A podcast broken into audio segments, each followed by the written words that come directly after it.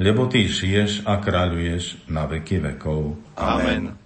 Sláva Otcu i Synu i Duchu Svätému, ako bolo na počiatku, tak nech je i teraz, i vždycky, i na veky vekov. Amen. Pán s vami. I s duchom tvojim. Nech je zvelebené meno Pánovo. Od tohto času až na veky. Naša pomoc mene Pánovom, ktorý stvoril nebo i zem. Nech vás žehná všemohúci Boh, Otec i Syn i Duch Svätý. Amen. Lumen. Malé rádio s veľkým poslaním.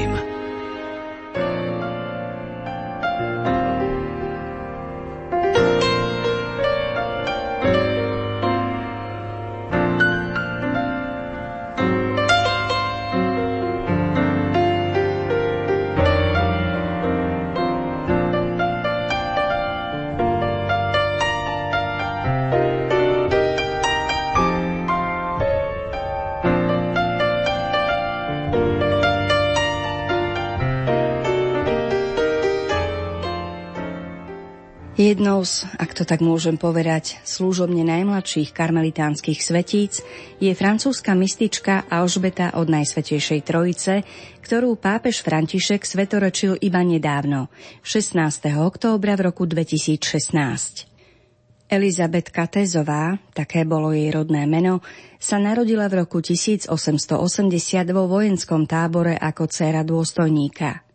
Po vstupe do kláštora bosých karmelitánok v Dižone hrdinsky prežívala ťažkú chorobu a duševné mučeníctvo vnútornej prázdnoty, no rovnako aj hlbokú mystiku Boha v troch osobách, čo symbolizovalo aj jej rehoľné meno. Zomrela ako 26-ročná. Jednou z najpríťažlivejších črt spirituality Alžbety od Najsvätejšej Trojice boli jej prenikavé postrehy ohľadom zabúdania na seba. Svoj krátky život prežila hľadením na toho, ktorý je celý čistotou a svetosťou. Je dobré nezabúdať, že svätá Alžbeta, ktorej modlitba O môj Bože, Trojica, ktorej sa klaniam, je motom jej duchovného života, pripisovala zmenu svojho srdca ohľadom rozhodnutia vstúpiť do Karmelu príhovoru Matky ústavičnej pomoci. Stalo sa to počas misií redemptoristov, ktoré sa jej hlboko dotkli. Aj v súčasnosti sú veľmi vyhľadávané duchovné spisy, ktoré zanechala, či už vo forme korešpondencie s rodinou a priateľmi, alebo úvah, ktoré si pripravovala v rámci rekolekcií. Výber z nich priniesli karmelitánky na Slovensku v knižke Nebo vo viere a práve v nej si budeme listovať v literárnej kaviarni, ktorá sa práve začína. Pohodu pri počúvaní vám želajú Diana Rauchová, ktorá vybrala hudbu, Matúš Brila, ktorý sa postaral o techniku, a Danka Jacečková, ktorá pripravila zvyšok relácie, a pozdravuje vás od mikrofónu.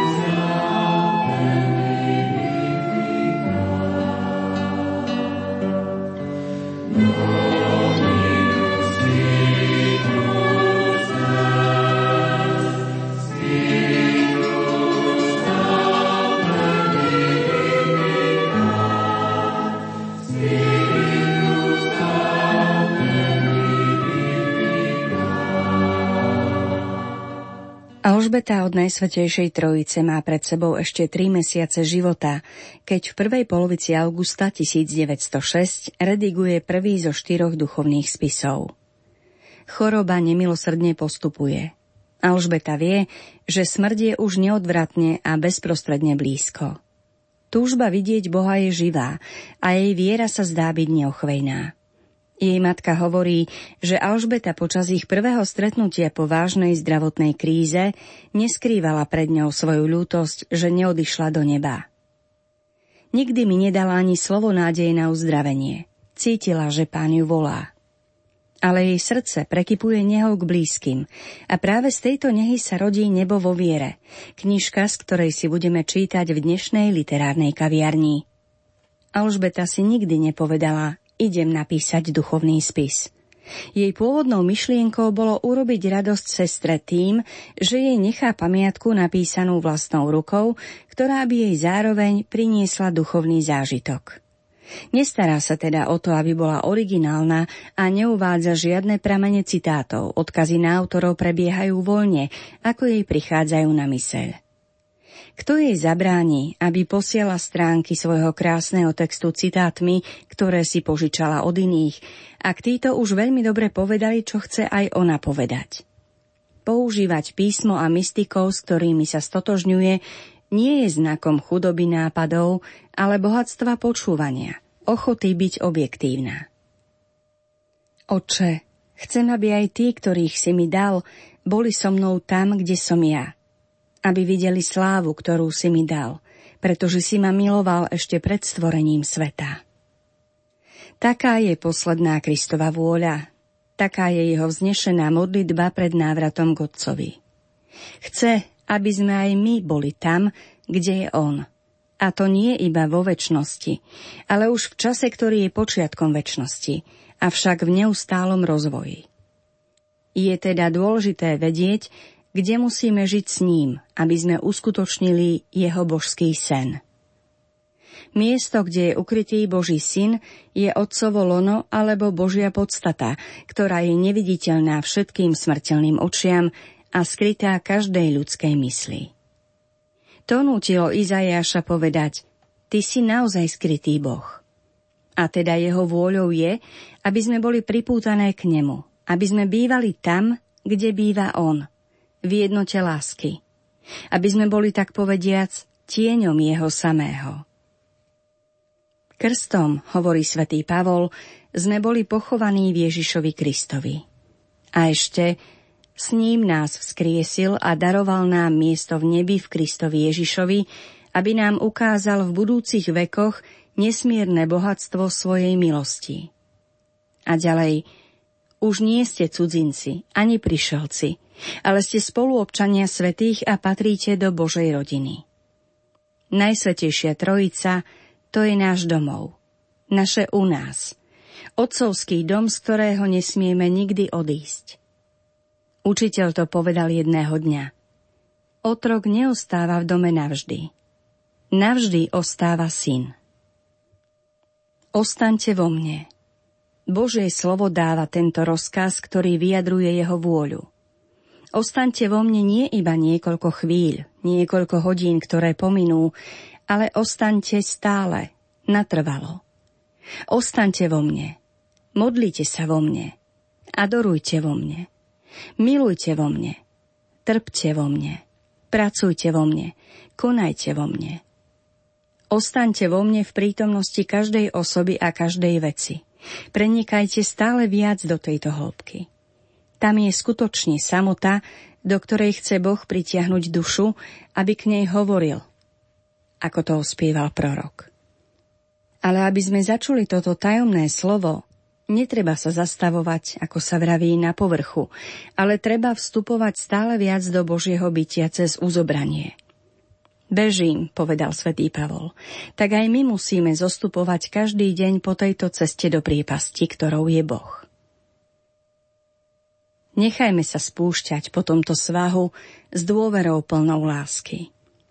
Priepasť privoláva inú priepasť. Tam na dne sa uskutoční prudké božské stretnutie, keď sa priepasť našej ničoty, našej biedy, ocitne tvárou v tvár priepasti milosrdenstva a nesmiernosti všetkého. Boha. Tam nájdeme silu, aby sme zomreli sebe samým a strácajúc našu vlastnú stopu, budeme premenení v lásku. Blahoslavení tí, ktorí umierajú v Pánovi. Kráľovstvo Božie je vo vás. Pred chvíľou nás Boh pozval prebývať v ňom, aby duša žila vo svojom dedičstve slávy, a teraz nám odhaľuje, že nemusíme vychádzať zo seba, aby sme ho hľadali. Kráľovstvo Božie je vo vás.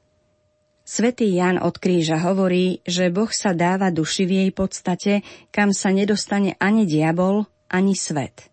Vtedy všetky jej hnutia sú božské, a keď sú jeho, sú zároveň jej, pretože ich v nej koná Boh spolu s ňou. Ten istý svätý ešte hovorí, že Boh je stredom duše. Keď duša bude všetkými svojimi silami chápať, milovať a požívať Boha, vtedy dospeje do svojho posledného a najhlbšieho stredu v Bohu. Skôr ako duša dôjde až sem, je v Bohu, ktorý je jej stredom, ale nie je ešte v najhlbšom strede, pretože môže ísť ešte ďalej. Láska zjednocuje dušu s Bohom, a čím je táto láska intenzívnejšia, tým hlbšie duša vstupuje v Boha a sústreďuje sa v ňom. Takže keď duša vlastní jediný stupeň lásky, už je vo svojom strede. Ale keď táto láska dosiahne dokonalosť, duša bude preniknutá vo svojom najhlbšom strede. Bude teda pretvorená a stane sa veľmi podobnou Bohu. Tejto duši, ktorá žije vnútri, môžu byť adresované slova otca Lacordaire svätej Magdaléne. Nepýtaj sa na učiteľa nikoho na zemi, nikoho v nebi, lebo on je tvoja duša a tvoja duša je on. Poď rýchlo dolu, lebo dnes musím zostať v tvojom dome. Učiteľ neprestajne opakuje našej duši tieto slová, ktoré jedného dňa povedal Zachejovi. Poď rýchlo dolu.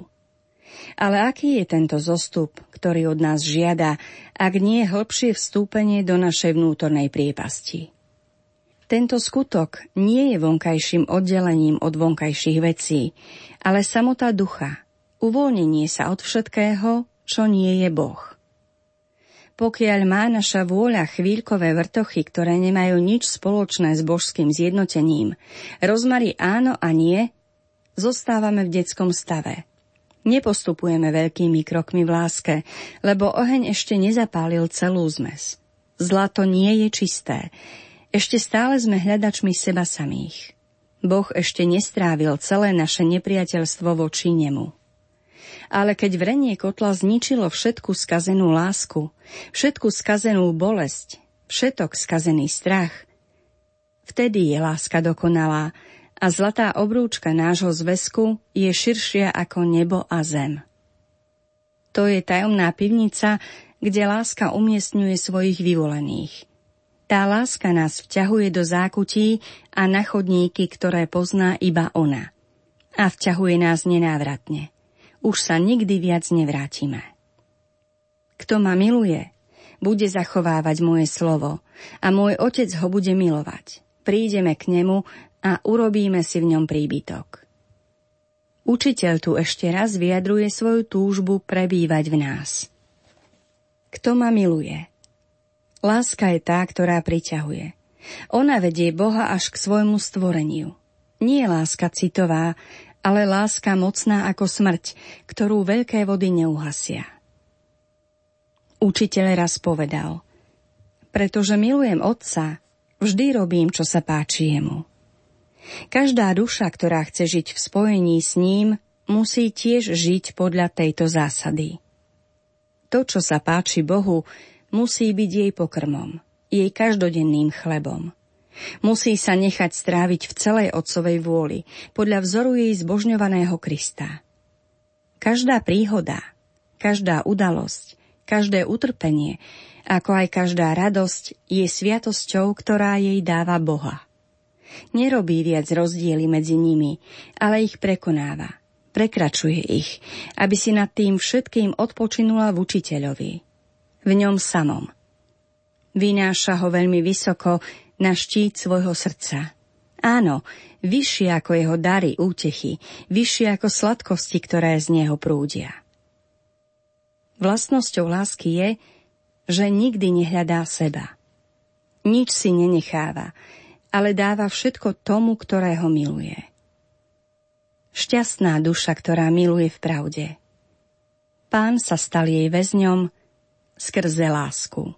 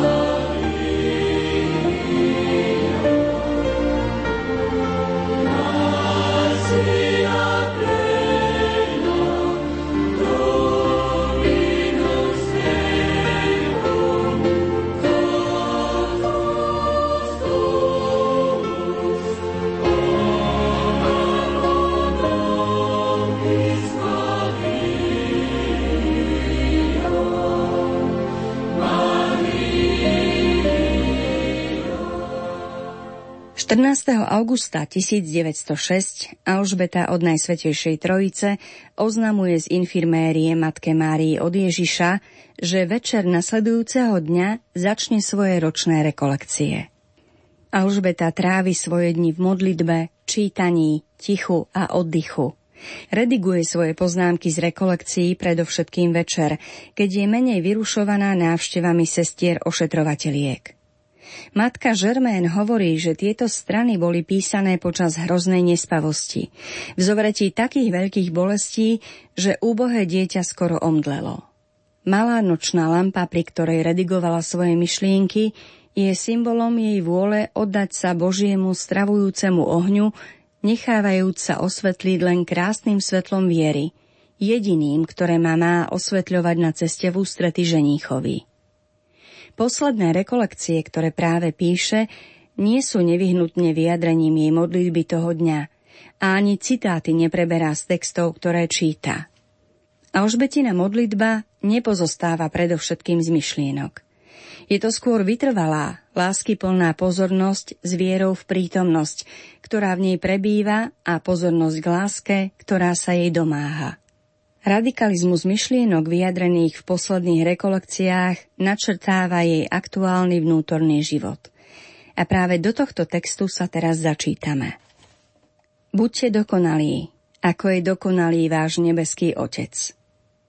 Keď mi môj učiteľ dáva pochopiť toto slovo v hĺbke duše, zdá sa mi, že žiada, aby som žila ako Otec vo večnej prítomnosti.